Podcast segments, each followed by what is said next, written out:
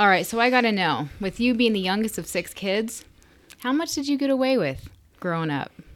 Well, honestly, I think I got away with quite a bit. I bet so, you did. uh, I am the youngest out of six, but all my siblings are about a year apart, and then there's an eight-year age gap, and then there's me. Oh, wow. So I think collectively they got away with less. Um, and so by the time you know I was nine, ten, I think either my parents were just tired, or I had learned what not to do by watching my brothers and sisters Right. get in trouble, um, or just figured out a better way to do it. right? Or maybe they were just tired. They're like, I'm not doing this. Yeah, You're on they're your own. You're on Yeah. your own. Figure it out. We know you won't die, so Good morning, and welcome to GI and a Cup of Joe. I'm your co host, Annie T. And I am Justin C. In this podcast, we'd like to take off the rank and get right down to just being a regular person who made a random decision to wear a uniform in the Idaho Army National Guard. All of us come from very different backgrounds, but we do have one common goal to better our future. Not just to better our future for ourselves, but for our families and the ones we love. Officially, we are Command Sergeant Major Justin Cole and Sergeant First Class Annie Torres, but honestly, I'm just a regular girl. And I'm just a regular dude. With six kids and a large family, obviously Christmas had to have been fun. Any fun holiday traditions you had growing up? Uh, Christmas was fun, and it's it's one of my favorite holidays. My birthday is close to Christmas, um, but we had you know we would. It sounds hokey now, but we would go out Christmas caroling. Uh, one of my favorite memories is um, baking cookies with my uh, with my mom. I mean, she would start baking. It seemed like weeks before, and you know, for two or three weeks, the whole house would just smell like cookies and frosting and decorations Ah, so and good. um, and everything. And then uh, as the youngest out of six, I don't know how my parents did it. Like it seemed like every other day of the year they were up super early, but on Christmas morning they decided to sleep in. One day. like I of the don't know year. what parent does not want to wake up at two in the morning on Christmas morning, Right? And we weren't allowed to come out of our rooms, Oh, but um, every year it was it was magic. I mean, we would go downstairs and you know I don't know how the math worked, but there were six of us, and we each had like our own corner of gifts. Um, and it was just, you know, just the the environment and the the family, and we would just spend Christmas Day in our pajamas, and you know, our cousins would come over and play with our toys, and How you know, then my grandmother would um, live next door and would come over for dinner, and it was just really, I mean, nothing major, but you know, the simple stuff. And uh, on years where we had enough snow, this is really going to date me, but um, at the end of our street was one of those old, huge metal Coca Cola signs. And I'm not sure how it got removed from the pole that it was on, but we would use it to toboggan down the hill in the back. I do not recommend that. Um, in the back of our, our property, we had. I grew up in the in the country, and we had a huge hill in the back of our property. So um, our cousins had, you know, one of the long orange toboggans, and we had a metal Coca Cola sign. And we're lucky that we're still alive. Yeah, Those are the best So memories. yeah, so it was it was And good. you got no idea how that managed to. No idea Yeah. to this day. As long as my siblings are alive, we're, no one's saying a word. Good. Very What about you, Justin? Any fun Christmas traditions? Uh, yeah, we have uh, our primary Christmas tradition. Um, when my kids were younger, no, they're all 24, 25 out of the house now, but when we were younger, we had a Suburban. And we'd stop at uh, Arctic Circle and get ice cream.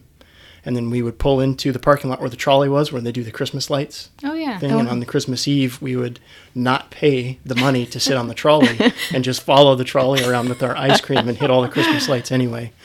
But what you described Christmas morning, exactly the same thing. Like I, mm. I had four kids. Everybody had their own airs that they went to, and it was pajamas all day long and snacks, like mm-hmm. no meals, just chilling. So it was great. Yeah, it's it's. I mean, Christmas, the holidays really now can get so busy, but I just remember that as a time to just slow down and enjoy family. Um, you know, which is it's super important, friends and family, and having people in your life. So that's probably I think my favorite memory about it is just a, the day where everyone slows down. There's so much build up to it, and then it's just I agree. yeah. Yeah. I agree. Ours is Christmas Eve mostly. We um it's kind of my husband's tradition, but we adapted it. Um, we do the Chevy Chase National Lampoon's what is it Christmas Vacation movie. I can memorize that damn thing because I've seen it so many times. Yeah. Um, and then we order Pizza Hut pizza and get in our pajamas because everybody gets new pajamas for Yeah. Christmas. So we open up pajamas, watch the movie, eat the pizza, then just be with family. Oh, that's and then good. Christmas is in the in pajamas all day long. Same Yeah. thing. Christmas movies, snacks, all Mm-hmm. that stuff. Yeah. That's great. Yeah, one of our um, one of my favorite again another thing that's going to date me aside from the metal Coca Cola sign is one of my favorite um, Christmas shows to watch were the old claymation um, Rudolph the Red-Nosed Reindeer yeah. with the Abominable Snowman and um, the miner guy. I cannot remember his name. Oh, Um, can Yukon. Cornelius. Yep. we have the same ones saved on our on our DVR. Hit play every year. So today uh, we're talking to officially Colonel Nicole Washington, uh, Chief of Staff out here for the Idaho Army National Guard. But honestly, she's just Nicole. Um, so let's let's take this back to high school. Where did you attend high school, and uh, what kind of student were you? Well, first of all, good morning. Thanks for having me. And I'm honored to be on the podcast and just have a chance to talk. Uh, going way, way back, um, I'm actually originally from a small town in Pennsylvania, um, Chambersburg, Pennsylvania, and most people do not know where that is. So I just tell people it's about 30 minutes from Gettysburg, and hopefully people have an idea of where that is. Um, so I went to Chambersburg Area High School, and it was uh, one of those schools where all the surrounding burgs went to. So it was a my senior class size was about 600 students, um, and I actually enjoyed high school. I know it's weird, um, but I was. I did. I the mean, academics. I did. I Okay. I, um, I had an interest in science and math, and I played sports. Um, What sport did you play? I played field hockey actually, which nice. was What? big on the East Coast. wow. Um, played all through high school and my first year at Penn State. Um, really big on the East Coast, not so much back here, but yeah, played field hockey. We didn't have a soccer team back at that time. Um, so it was just field hockey or really lacrosse or cross country. And at that time, I thought anyone that ran just for the sake of running um, had mental problems. So I needed like a sport or something. Um, but I think I was, you know, a, a fairly decent student. I enjoyed, um, I really enjoyed learning what was your favorite subject? You said science. uh, biology, Oh, actually. wow. um, not so much history or anything else, but you know, I just had a weird affinity for for science and um, science projects and and loved all that. So Was there a favorite teacher that you remember? one of my fifth grade teachers, Mrs. Reed, um, in elementary school, and then um, in high school, uh, my home ec teacher, Mrs. Shaw. Right on. I was horrible at home ec. Um, I had to craft a pillow, and I don't really think that it could be used for much of anything now. Um, and then the clay pot that I crafted looked like, hmm, something you would use as a paperweight. But the teacher was great. The teacher was great. That had no no, no impact on my talent, but uh, she was great. That's awesome. She really just took an interest in the students, and no matter what level you were, I mean, she met you at, at your level and really just encouraged you. And um, I think that's so important for teachers. nice. Have you ever been to Pennsylvania, Justin? Uh, no, I have not. I think the the furthest I've been that direction is um, Virginia. Oh, okay. So I had a friend visit Hershey, Pennsylvania. Mm-hmm. And I was so excited to get chocolate brought back for me. And yeah, was that a thing? no, the dumbass brought me back beef jerky. I'm like, who goes to Hershey, Pennsylvania and brings back beef jerky? Yeah, we're not so much known for beef jerky, No. but Hershey is. No. a you missed out on the opportunity, the Yeah. chocolate factory and everything. I'm going to have to go there myself. Seems a little silly, actually.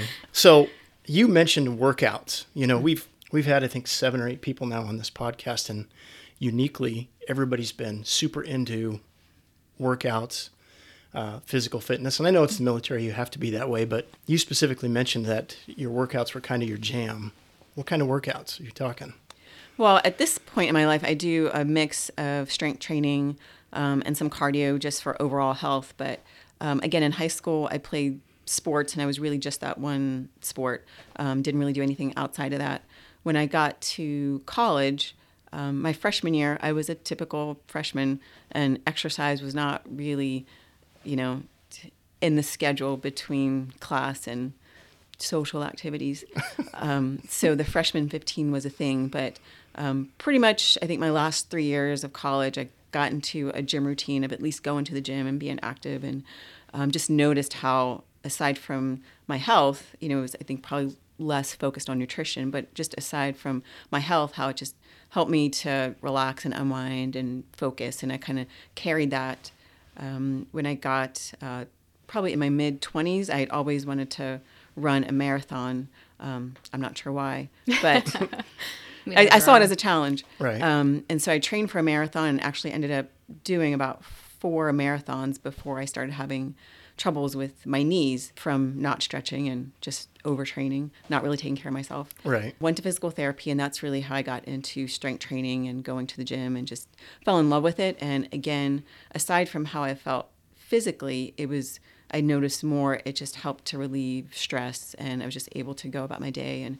um, I'm a morning workout person, and I just find in my mind, getting up in the morning and in my mind getting the hardest part of the day over with everything Yep. else just flows where for me if i leave it till the evening there's too many other things that come up in my day um, so it's I like to go get a good sweat good lift and Yeah. some cardio and just set your day off So I need to clarify: Are you a 3 a.m. morning person, or are you like a 5 a.m. morning person? in the middle a 4 Okay. a 4 Oh, a.m four. Okay. All right, that's doable, Okay, right? yeah. I just want to go back for a second. Did you did you say that you played field hockey, right, lacrosse, I- in college?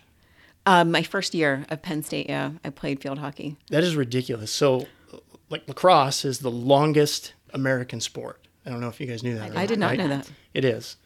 And when you go to the field and you look at soccer players who are running the entire game, and they'll average anywhere between five and seven miles, the only thing that outpaces a soccer player is field hockey. wow I didn't So- know that. To play that through high school and then step that into the college, that's like, that's ridiculous. Well, thank you. I did not know that. But that's interesting. Actually, leading into um, there's a, a lead in to or an association on how I ended up in the Army, kind of from field hockey. I started at Penn State on a partial scholarship for field hockey. Uh, but I also, at the time, was pre med, started out pre med, and pre med at that time, pre med academic schedule did not necessarily work with a traveling field hockey schedule. Um, and so I was really forced to make a decision. Um, so I gave up my scholarship to focus on academics. And then that kind of leads into how I ended up joining the Army. So why did you join the army? honestly, um, I did not grow up wanting to join the army. It wasn't my lifelong dream. I have one of my older brothers had been in the army, and um, I respected his service, but didn't really pay attention to what he did. Sure. And, um, it was just not really what I was going to do. Um, nothing against it, just wasn't really my thought pattern. Um, but after college, about a year after college, I graduated and I was working, and I got a bill from Sallie Mae Loan Servicing Center They're the devil. um, with a really, really, at, at that time, relatively large sum of money that I owed to Penn State that they expected me to pay back. And I looked at that and I looked at my budget, and those two did not marry up. And I'm a, I don't, Never do. It, yeah, it just did. I didn't want to carry um, the weight of that on my shoulders Sure. for 10, 15, 20 years. Um, and so honestly, I'm just, I just, that next week I went out and visited all the recruiters and Wow. I was looking for someone to help me pay, repay my student loans.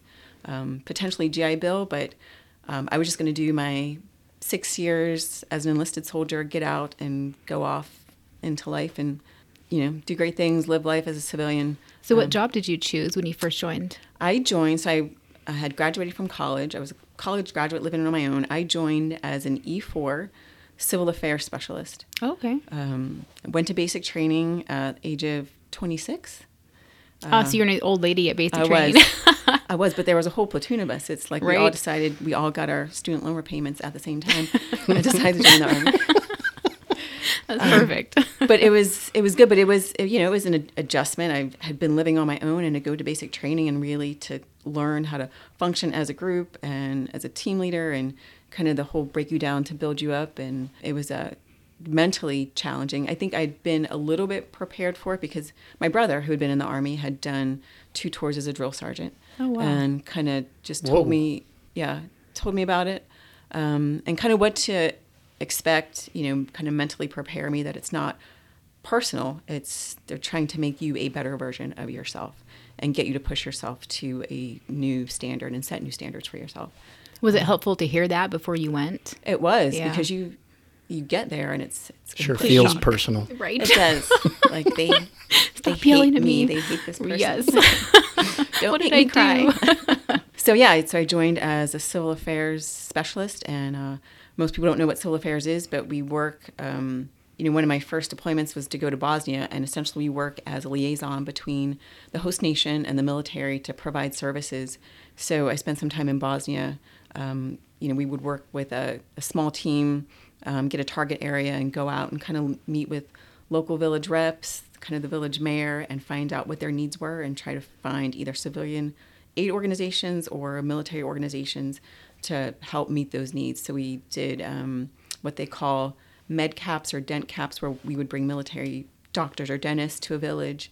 Um, or link the village up with a civilian or aid organization. Like one of my big projects was um, with an Austrian uh, non-governmental organization called Bauern Helfen Bauern, or Farmers Helping Farmers. Okay. And we had coordinated with them to bring. Um, they sent prefabricated tiny homes um, to this village in Bosnia where everyone had been kind of displaced and was living on the side of a mountain, sharing a community stove. Yeah. So that was kind of our big project there. So it was it was extremely fulfilling. Um, probably one of the most fulfilling things I'd done to that point in life.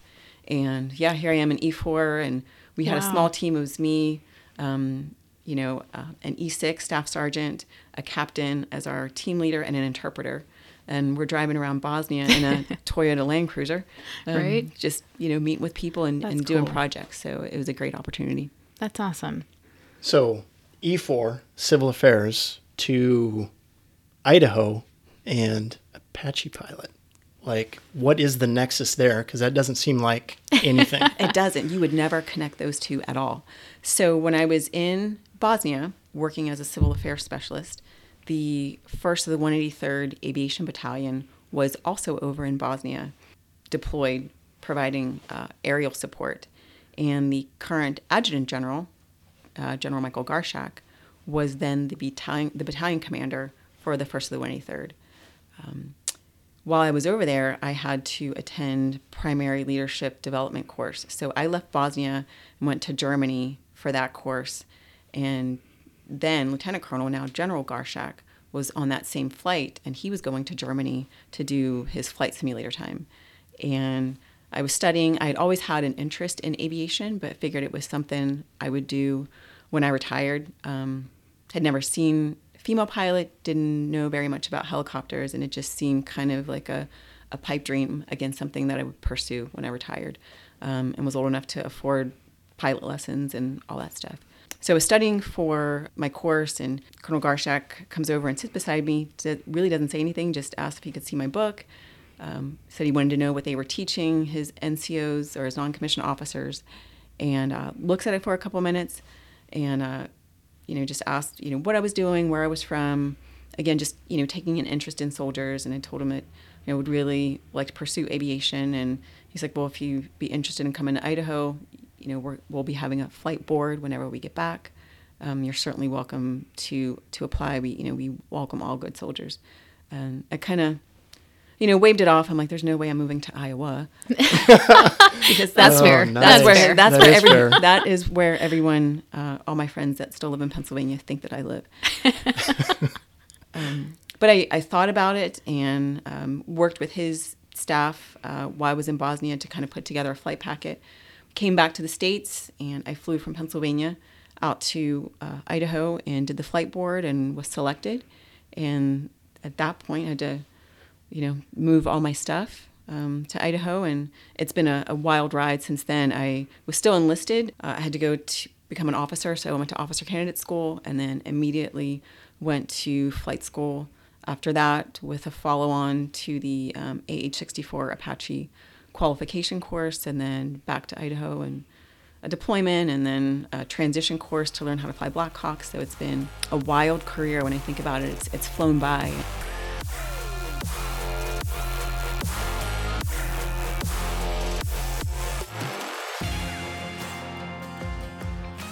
Do you plans to move back to Pennsylvania? Would you like to stay in Idaho?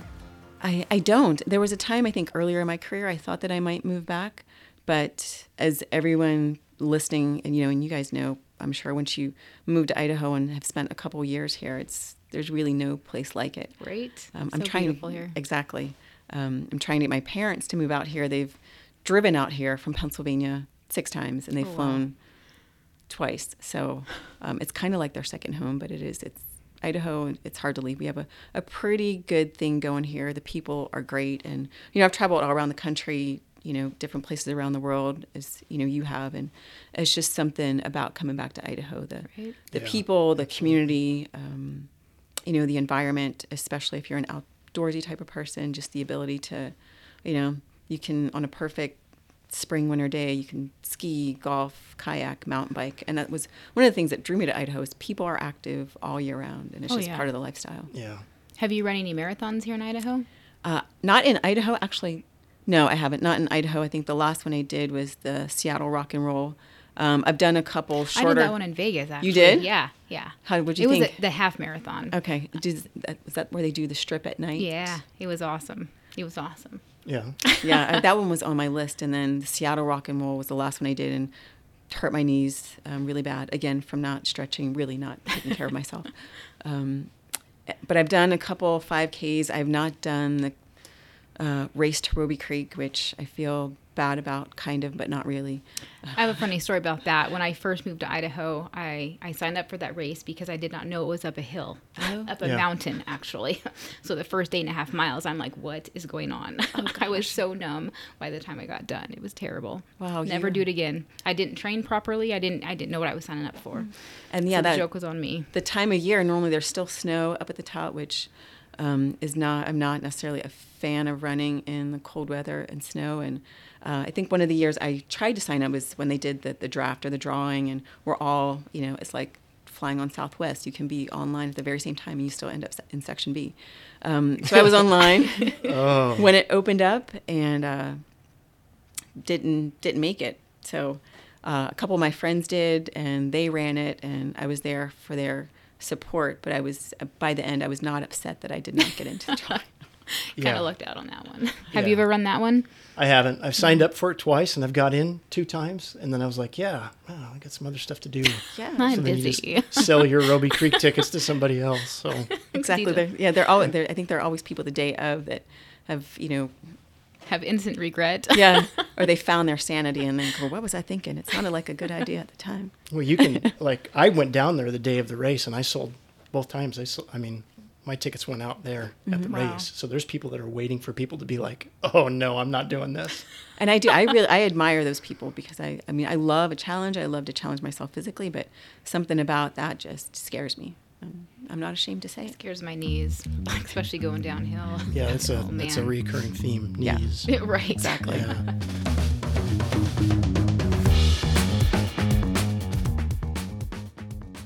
What has been your greatest accomplishment? That is. That's a tough question. Um, I think the in the military, it's really for me because I had not planned to be in over six years, and I'm now you know a little over twenty. Certainly achieving um, the rank of colonel and my current position as the chief of staff, uh, just because you know when I think of myself, I still see Second Lieutenant Nicole Washington or Specialist Nicole Washington. Um, and so for me, it's been a great achievement. Uh, outside of the military, I think it's really been able to help people in my community, which I've, you know, I've been able to do as part of my military duty. So yeah, I, I would say that's that's probably about it. Well, I think that's great. Yeah. So let's reach back uh, to high school, and um you thought you were just going to do six years. What advice would you give a high school student that was unsure about their future? I think the first thing I would say is that it's okay to be unsure. I think we, certainly when I was growing up, and I think now a, a culture of um, having a pressure where you have to have everything figured out and you don't. I would say it's important to not restrict yourself to any possibilities. Uh, but if you're unsure what you want to do, you know, first think about what you enjoy and what you know would challenge you. I think we all grow when we're challenged, um, not so much when we stay comfortable. Um, and then also not to be afraid to try new things and get out and, and talk to people and to explore. You know, I I'm certainly a proponent because I've been in for 20 years of exploring the military. Um, I wish I would have looked into it sooner, at least to to know what my options were. Um, but you know, I got a late start, and it still worked out for me. But don't be afraid to try to try new things and get outside of your your comfort zone. It's excellent advice, and it's right on par with pretty much what everybody else has said. yep. You know, so it's like, yeah, it's a recurring theme, guys. Um, Now, the most important question. Being in Pennsylvania, have you ever seen Sasquatch? Is Sasquatch real? I cannot even believe you asked me that. Of course he's real. Okay. I have not quite seen him, but I've been outside at night walking through the woods and I'm sure that I heard him. Well, that's all the time we have for today. We'd like to thank our guests and our production crew for their time. Join us every Wednesday here on GI and a Cup of Joe. See you next week.